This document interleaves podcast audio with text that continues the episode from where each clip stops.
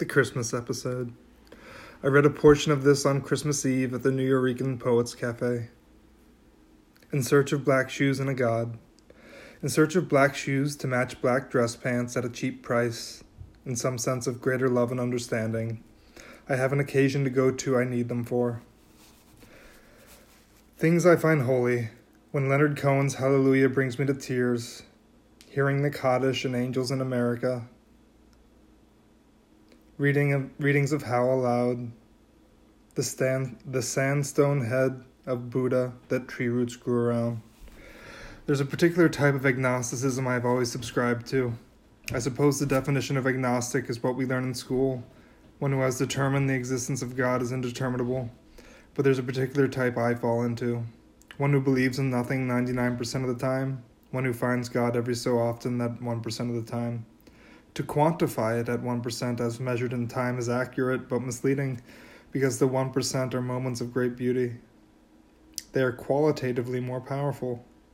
My agnosticism is characterized by an inner struggle with God, not the static mass of sure-mindedness that it is simply that it simply cannot be determined and therefore is pushed aside so as never to enter our minds.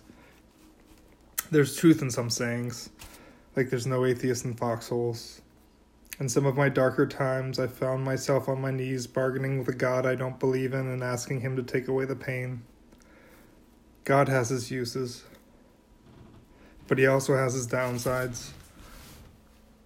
Talking to a friend on the phone this week who, when drunk, is prone to proclamations of Christian faith and more than a little judgment, she said what started out as a compliment You're so open and understanding. End of compliment. I don't understand why you can't believe. I told her about a religious moment I had that week when I had heard the story of a Buddhist temple that was raided and burned down maybe a hundred years ago. The only thing that survived was a sandstone head of a Buddha. Someone put the head, head by a tree. Over the years, the tree roots wrap themselves around the head.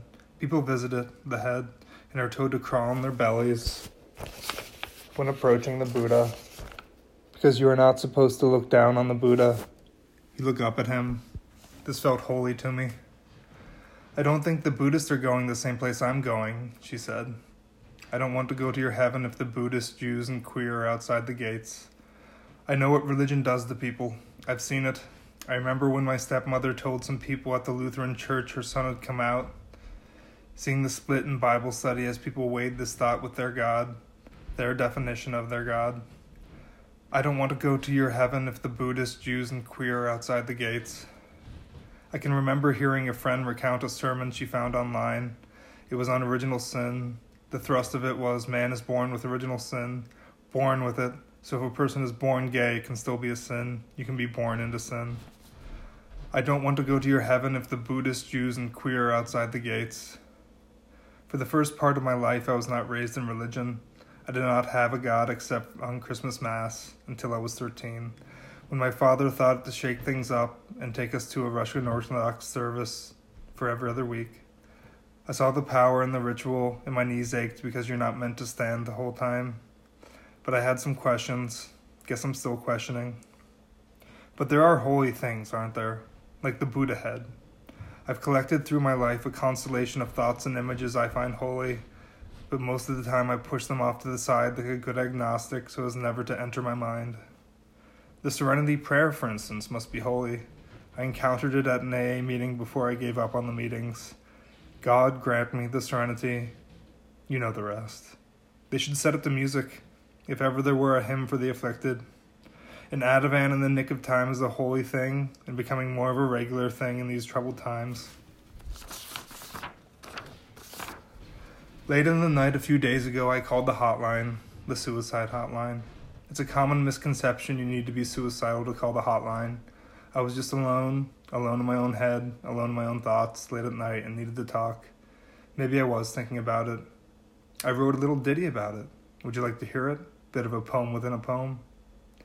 You have seen the light, and I have seen it pass me by in search of better hosts, who do not find the cock holy, and the mouth holy, and Muhammad holy, and syphilitic brain holy, and junk holy, and the tenderness found in a suicidal thought holy.